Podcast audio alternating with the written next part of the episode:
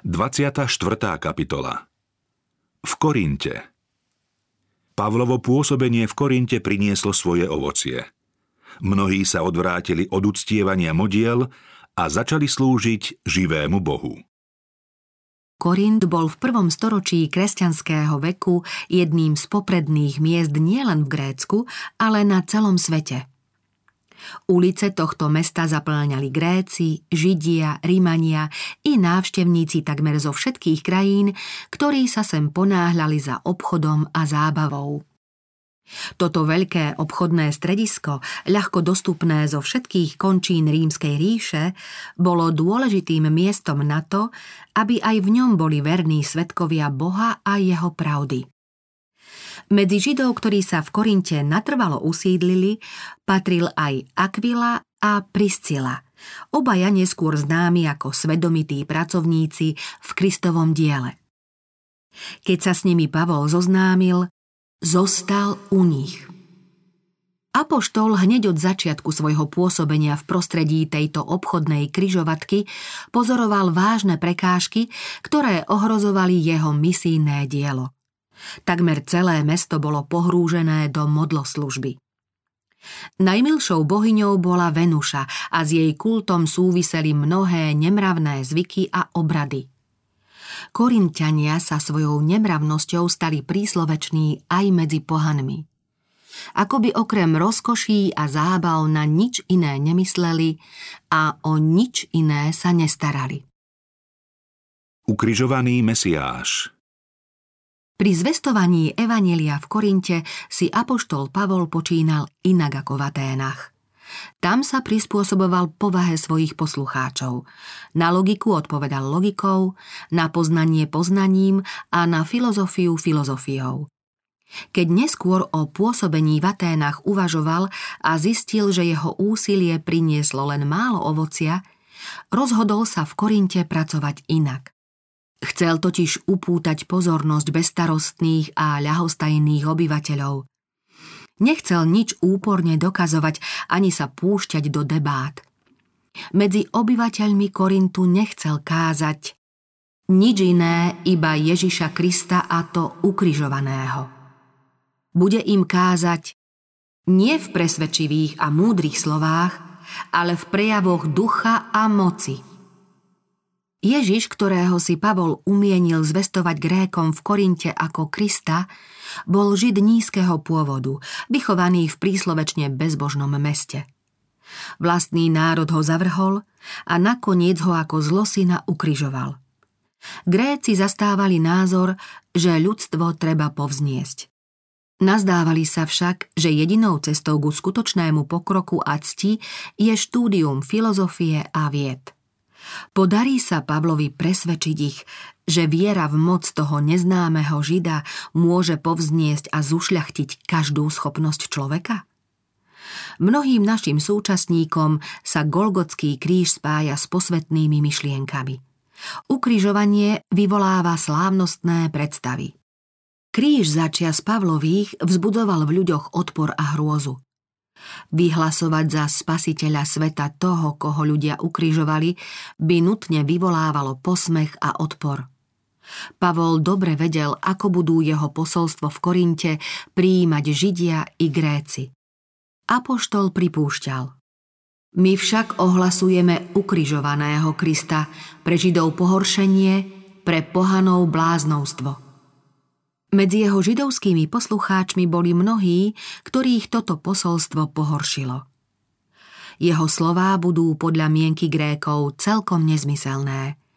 Ak sa týmto ľuďom odváži tvrdiť, že kríž môže ľudstvo povzniesť alebo človeka doviesť k spáse, budú ho pokladať za pometenca. Pre Pavla bol však kríž tou najdôležitejšou témou – Odvtedy, čo prestal prenasledovať stúpencov ukrižovaného Nazareckého, nikdy neprestal vyvyšovať kríž. V tom čase sa mu zjavila neskonalá láska, ako sa prejavila v Kristovej smrti. A to spôsobilo v jeho živote obdivuhodnú zmenu.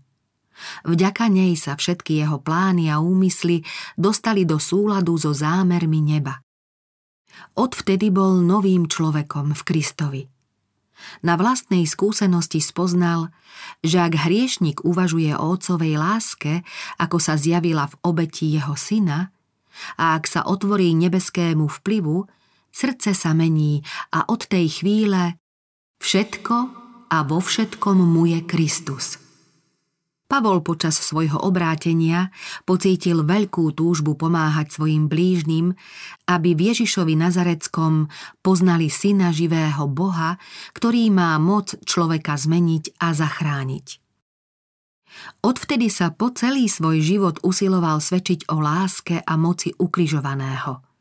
Svojím širokým súcitným srdcom objímal príslušníkov všetkých spoločenských vrstiev, povedal Dlžníkom som Grékom aj negrékom, múdrym aj nerozumným. Láska k pánovi slávy, ktorého kedysi v podobe jeho svetých tak kruto prenasledoval, stala sa mu hlavnou zásadou celého života a hnacou silou jeho konania. Ak mu niekedy pri plnení povinností začala chýbať horlivosť, Stačil jediný pohľad na kríž a na úžasnú lásku na ňom zjavenú, aby sa myseľ vzpružila a aby pokračoval na ceste sebaobetovania. V korinskej synagóge a tak vidíme, ako apoštol káže v korinskej synagóge a svoje slová potvrdzuje výrokmi Mojžiša i prorokov a ako svojich poslucháčov privádza do čias príchodu zasľúbeného Mesiáša.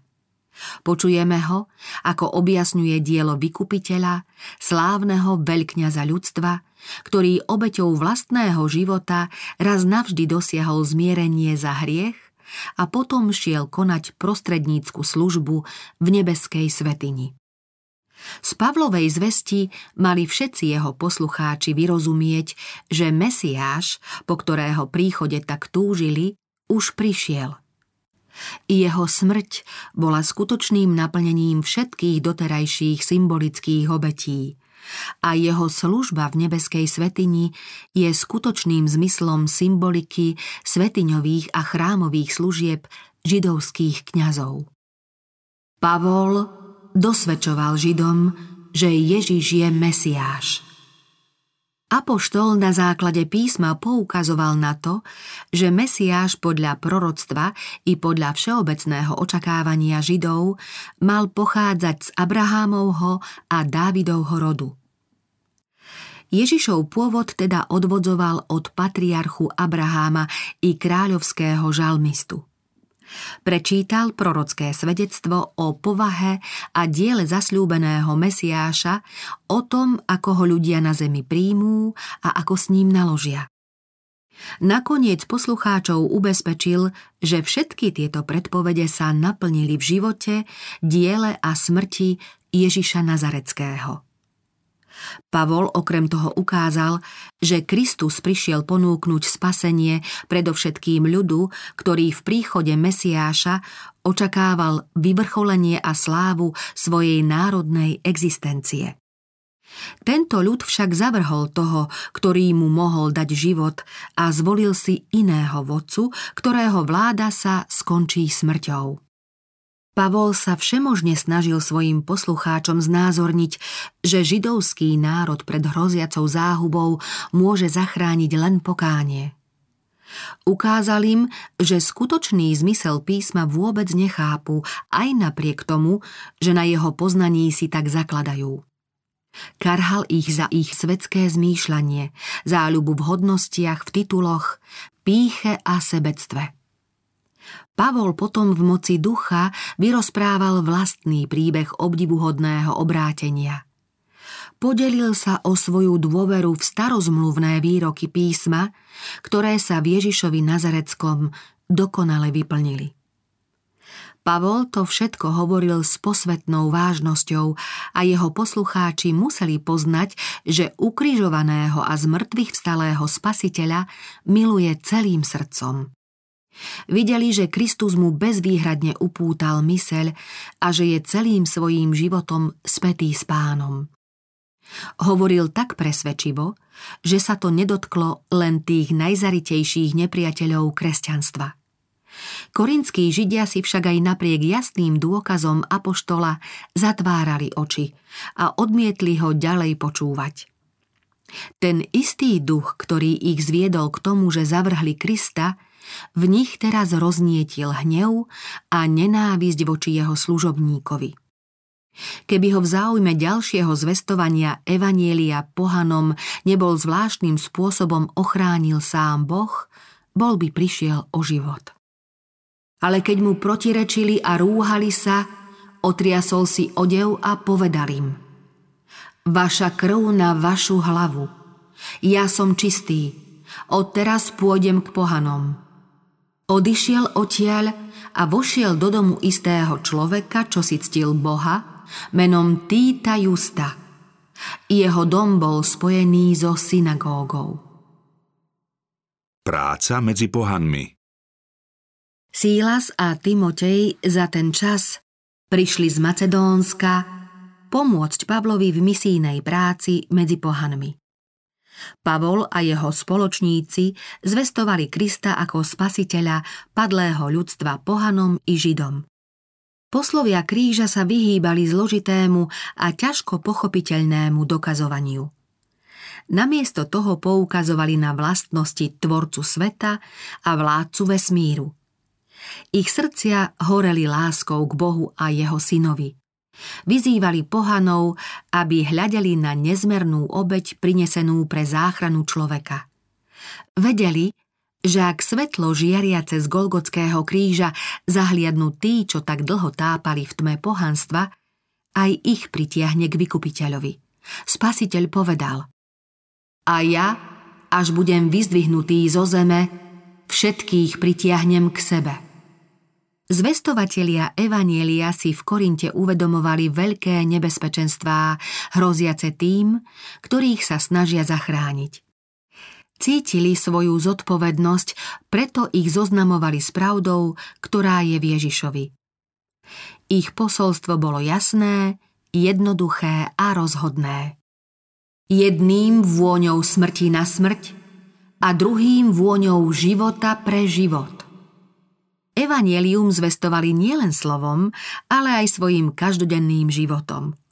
Spolupracovali s nimi nebeskí anieli a Božia milosť a moc sa viditeľne prejavila v obrátení mnohých ľudí.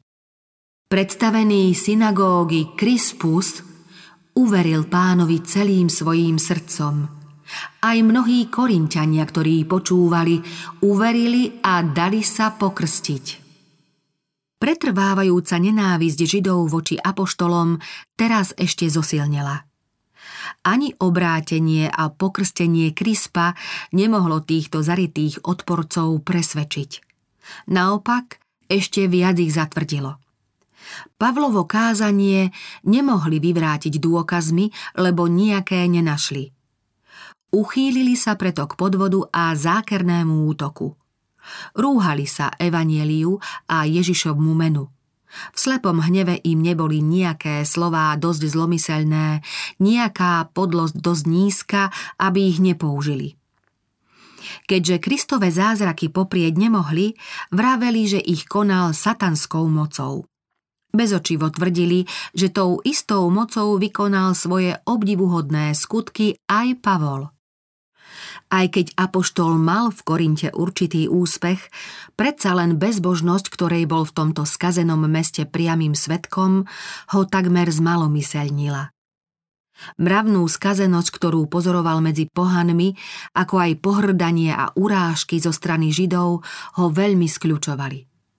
Zapochyboval o tom, či má zmysel z týchto ľudí založiť cirkevný zbor – keď zvažoval možnosť odchodu z Korintu niekam inam, kde by výhľady na úspech boli lepšie, a keď sa snažil pochopiť svoju povinnosť, náhle sa mu vo videní zjavil pán a povedal Neboj sa, len hovor a nemlč. Pavlovi to zaznelo ako príkaz, aby v Korinte zotrval a pocítil v tom záruku pánovej pomoci pri klíčení a vzraste zasiatého semena. Takto posilnený a povzbudený apoštol potom pokračoval v práci s novým nadšením a vytrvalosťou. Apoštolovo snaženie nespočívalo len vo verejnom kázaní, pretože takto by jeho zväzť mnohých neoslovila. Veľa času venoval osobnej práci z domu do domu, čím sa mu naskytli možnosti rozhovoru s ľuďmi v rodinnom kruhu. Navštevoval chorých a zarmútených, potešoval trpiacich a povzbudzoval utláčaných. Vo všetkom, čo hovoril a konal, zveleboval Ježišovo meno. Tak pracoval slabý, bojazlivý a veľmi prestrašený. Obával sa, aby jeho učenie nenieslo ľudskú, ale Božiu pečať. Božia múdrosť Pavol neskôr napísal Je aj múdrosť, o ktorej hovoríme kresťanom so zrelou vierou. Nie je to však múdrosť tohto sveta, ani jeho vládcov, ktorí prichádzajú o svoju moc. Hovoríme o Božej múdrosti, skrytej v tajomstve, o ktorej Boh už pred stvorením sveta určil, že nás ňou privedie do svojej slávy – Nikto z dnešných vládcov nemal o tejto múdrosti ani tušenie. Veď keby o nej vedeli, neukrižovali by pána slávy. Ale tak, ako je napísané, čo ľudské oko nikdy nevidelo, ani ucho nepočulo, čo človeku ani nenapadlo, to Boh pripravil tým, ktorí ho milujú. Nám to však Boh odhalil svojím duchom – lebo iba duch má preskúmané všetko, aj hĺbku Božích právd. Ako ľudia nevidia do myšlienok človeka a vie o nich len on sám, tak aj Božie myslenie je známe len Božiemu duchu. My sme však neprijali ducha sveta. Prijali sme ducha, ktorého nám poslal Boh, aby sme pochopili, čo všetko nám daroval – Nerozprávame o tom slovami ľudskej múdrosti, ale hovoríme tak, ako nás vyučuje Boží duch. Duchovné veci vysvetľujeme duchovne.